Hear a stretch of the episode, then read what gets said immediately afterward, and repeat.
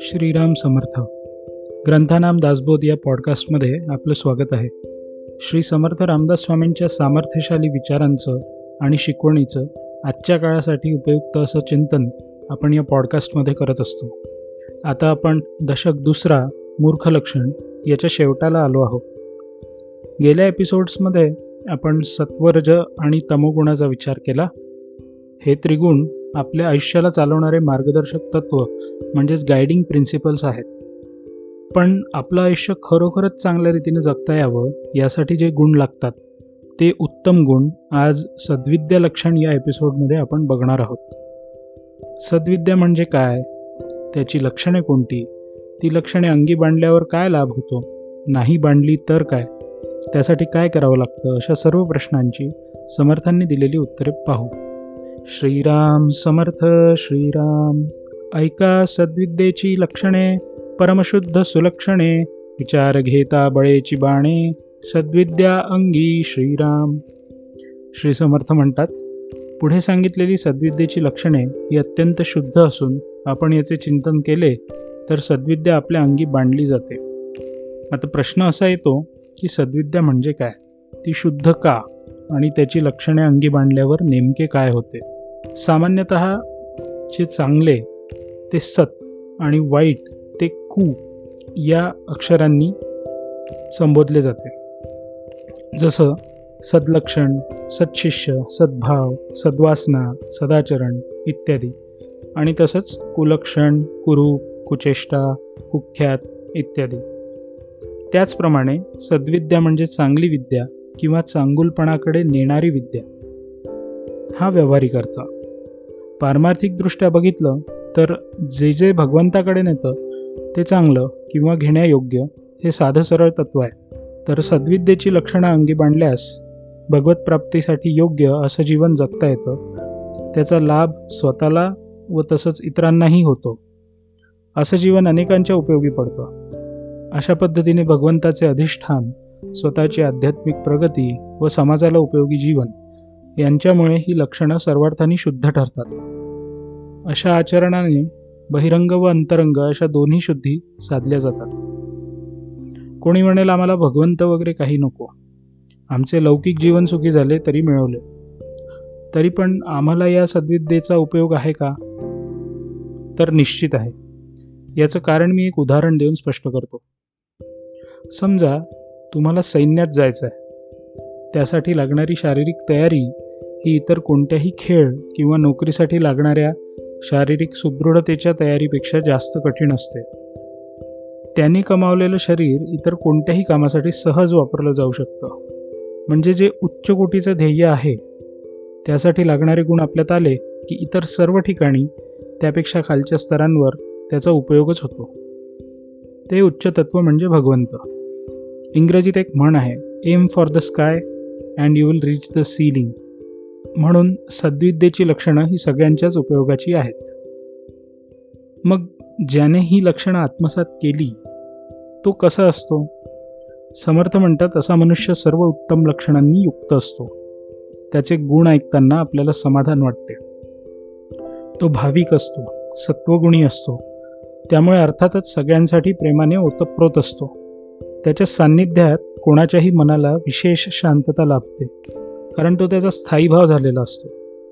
क्षमा आणि दया यांचा तो अक्षय्य साठा असतो. तो अत्यंत नम्र आणि मृदुभाषी असतो. त्याच्या मुखातून तुम्हाला कधीही कटुभाष्य ऐकायला मिळणार नाही. सद्विद्येचा जो पुरुष तो उत्तमलक्षणी विशेष त्याचे गुण ऐकता संतोष परमवाटे श्रीराम भाविक सात्विक प्रेमळ शांती क्षमा दयाशीळ लीन तत्पर केवळ अमृतवचनी श्रीराम.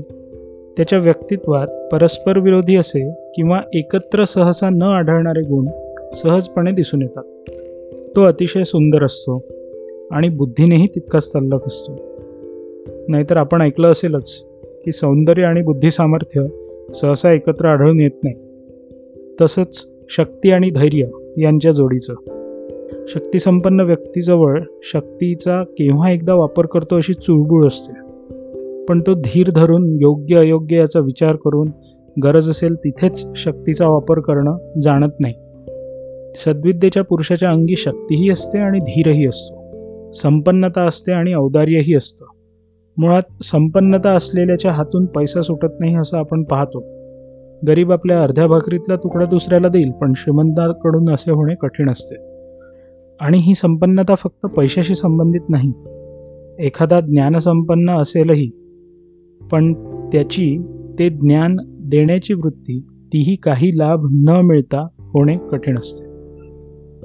परमसुंदर आणि चतुर परमसबळ आणि धीर परमसंपन्न आणि उदार अतिशयसी श्रीराम. तर थोडक्यात काय? की अनेक उत्तम गुण जे एका ठिकाणी आढळत नाही ते या पुरुषाच्या अंगी असतात. आता या अनेक गुणांपैकी सगळेच जरी घेण्यायोग्य असले तरी आजच्या काळाच्या संदर्भाने जे विशेष आहेत ते आपण पाहू. राजा आणि धार्मिक शूर आणि विवेक तारुण्य आणि नेमक अतिशयसी श्रीराम. आजच्या भाषेत बोलायचं झालं तर एखादा नेता आहे आणि तो धार्मिक आहे असं खूप कमी दिसतं. तसंच हातात सत्ता आहे पण तिचा दुरुपयोग न करण्याचा विवेक आहे असे पण फार थोडेच. साध्या सोसायटीचा अध्यक्ष पण आजकाल स्वतःची सत्ता वापरून घेतो. पूर्वी राजसत्तांना धर्मसत्तांचा अंकुश होता. आता इथे धर्म म्हणजे हिंदू मुस्लिम ख्रिश्चन असा अर्थ नाही. तर राजाने त्याच्या जबाबदाऱ्या आणि कर्तव्य योग्य रीतीने पार पाडत प्रजेचं पालन करावं हा राजधर्माचा भाग आणि राजा आहे म्हणून विषय आणि विलासितेने बरबटलेलं जीवन जगण्यापेक्षा शुद्ध आचार विचारयुक्त सात्विक जीवन जगत आपल्या कर्तव्यांचं निर्वहन करावं हा धर्म अपेक्षित आहे. महाराष्ट्राच्या लोकांना इतिहासात खूप मागे जाण्याची गरज नाही. रयतेचा जाणता राजा असलेले श्रीमंत योगी हे राजा आणि धार्मिक शूर आणि विवेक यांचे सर्वोत्तम उदाहरण आहे. आता पुढची ओवी पाहू. कार्यकर्ता निराभिमानी गायका आणि वैष्णवजनी वैभव आणि भगवतभजनी अत्यादरे श्रीराम. या ओवीतील लक्षणं खूप महत्त्वाची आहेत. समर्थ म्हणतात सद्विद्येचा मनुष्य हा उत्तम कार्यकर्ता असूनही निराभिमानी असतो. कार्यकर्ता या शब्दाची व्याख्या आपण बघितली पाहिजे. साधा सरळ अर्थ म्हणजे जो कार्य करतो तो कार्यकर्ता. एखाद्या राजकीय पक्षाचा किंवा संस्थेचा विचार केला तर जे ऑपरेशनल टास्क असतात म्हणजेच जिथे स्वतः हात काळे करून काम करावं लागतं असं कार्य करणारा कार्यकर्ता असतो. पुढे त्याच्याच जबाबदाऱ्या वाढत वाढत तो नेता होतो. ही आदर्शवादी व्यवस्था समजून केलेली व्याख्या आहे. प्रत्यक्षात काय असतं ते आपण बघतोच. कार्य सोडून बाकी सगळं करतो तो कार्यकर्ता असं म्हणण्याची वेळ आली. थोडंसं काही केलं की त्याचा खूप माज करायचा अशी सामान्यतः रीत दिसून येते. पण समर्थांचा कार्यकर्ता हा निराभिमानी असला तरच सद्विद्येचा पुरुष म्हणून गणला जाऊ शकतो. दुसरे महत्त्वाचे म्हणजे वैभव आणि भगवत भजनी. माणसाला चांगल्या काळात सुस्थितीमध्ये देवाची आठवण सहसा येत नाही. जिथे समोर दिसणाऱ्या जवळच्या माणसांची आठवण येत नाही तिथे अंतरात असलेल्या भगवंताची आठवण येणं केवळ अशक्य. त्यात सुस्थितीचा अहंकार असतो. हात लावीन ते सोनं करीन अशी जबरदस्त महत्वाकांक्षा माणसाच्या मनात त्याच्या सुखी व चांगल्या काळात येते. मी हे केलं म्हणून आज मी इथे आहे याचा करता म्हणून अभिमान असतो. आजूबाजूचे वैभव त्या वैभवाच्या शितांना भुलून जमा झालेली भूतं सगळीकडून होत असलेली भरभराट त्याचा परिणाम म्हणून होणारी स्तुती ही माणसाला उगाच सर्वज्ञ सर्वशक्तिमान असल्याचा भ्रम निर्माण करते. या भ्रमाच्या भोपळ्यात न अडकता या सर्व गोष्टींना भगवंताचा प्रसाद म्हणून नाहीतर निदान आपल्या जवळच्या लोकांच्या आपल्या कष्टाला झालेल्या मदतीचे फळ म्हणून मानत नम्रपणे भगवंताच्या भजनात जो रमतो तो सद्विद्येचा पुरुष असतो. असेल आपल्याकडे साऱ्या पृथ्वीचे राज्य. पण त्याकडे पाठ फिरवून वनवासात निघून जाण्याची ताकद असलेले श्रीराम हे समर्थांचे सद्विद्येचे पुरुष असतात. कदाचित त्याहून बलाढ्य साम्राज्याला स्वबळावर जोडलेल्या सहकार्यांच्या साह्याने वठणीवर आणण्याची ताकद असलेले श्रीराम हे समर्थांचे सद्विद्येचे पुरुष असतात. पाच पाच शाह्यांना उलथवून हिंदवी स्वराज्याचे छत्रपती होणारे आणि तरीही हे राज्य श्रींचे आहे. अशी लीनता असलेले शिवराय हे समर्थांचे सद्विद्येचे पुरुष असतात. या वागण्यातच माणसाची क्षमता दडलेली असते. वैभव आल्यावर जो माजतो आणि भगवंताला विसरतो त्याला मुळात ते वैभव पचवताच आलेलं नसतं.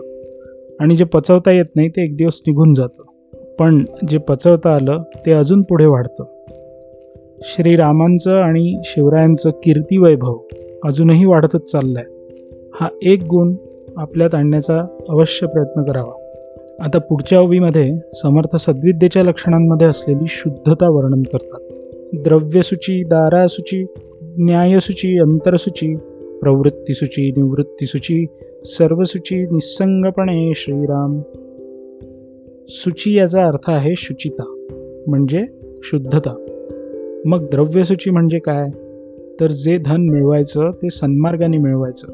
खोटेपणा फसवणूक अशा प्रकारांनी थोडं जास्त धन मिळाले पण ते आपल्या हिताचं नसतं. जे आपलं नाही ते घेतलं की ते परत यांना त्या मार्गाने द्यावंही लागतं. म्हणून थोड्या थोडक्या फायद्यासाठी आपली शुद्धता आणि प्रामाणिकपणा बुडवू नये. दुसरी आहे दारासूची. दारा म्हणजे स्त्री किंवा पत्नी. पती पत्नी एकमेकांशी एकनिष्ठ राहावेत ही आणखी एक शुद्धता. ही एकनिष्ठता फक्त वरवरची नसून मनातली पण असते. कारण जगाला नाही कळलं तरी आपल्या स्वतःच्या मनाला नक्की कळत असतं. आज द्रव्यसूची आणि दारासूची या दोन्ही लक्षणांची गरज आपल्याला आहे. त्यानेच चारित्र्यसंपन्न समाज तयार होतो आणि अनेक समस्यांना सहजपणे आळा बसतो. नंतर आहे न्यायसूची म्हणजेच न्यायासक्ती. जे करायचे ते न्याय्य करायचे आणि अन्याय्य सहन नाही करायचे ही न्यायासंबंधी शुद्धता. अंतरसूची म्हणजे शुद्ध मन. निष्कपट निष्कलंक चारित्र्यसंपन्न न्यायासक्त आणि शुद्ध मनाचे पुरुष समाजाला दिशा देऊ शकतात. येथे पुरुष हा फक्त पुल्लिंगी अर्थाने वापरलेला शब्द नाही. सर्वच मनुष्य जातीचा यात समावेश होतो. असा सर्वार्थाने शुद्ध असलेला पुरुष समर्थांच्या सद्विद्येच्या लक्षणांमध्ये बसतो. अशा अनेक गुणांची यादी या समासात दिलेली आहे. ती निश्चित वाचावी आणि स्वतःमध्ये आणण्याचा प्रयत्न करावा. पुढे समर्थ सांगतात की हा जो इतके उत्तम गुण सगळ्यांना सांगण्याचा प्रपंच मांडला आहे तो कशासाठी? असो वैसे उत्तम गुण हे सद्विद्येचे लक्षण अभ्यासाया निरूपण अल्पमात्र बोलिले श्रीराम रूपलावण्य अभ्यासिता नये सहज गुणास नचले उपाये काहीतरी धरावी सोये अगांतुक गुणाची श्रीराम ऐसी सद्विद्या बरवी सर्वत्रापासी असावी परी विरक्त पुरुषे अभ्यासावी अगत्य रूप श्रीराम। तर रूप लावण्य इत्यादी सहज गुण जन्मापासून माणसाला मिळालेले असतात. ते बदलता येत नाही.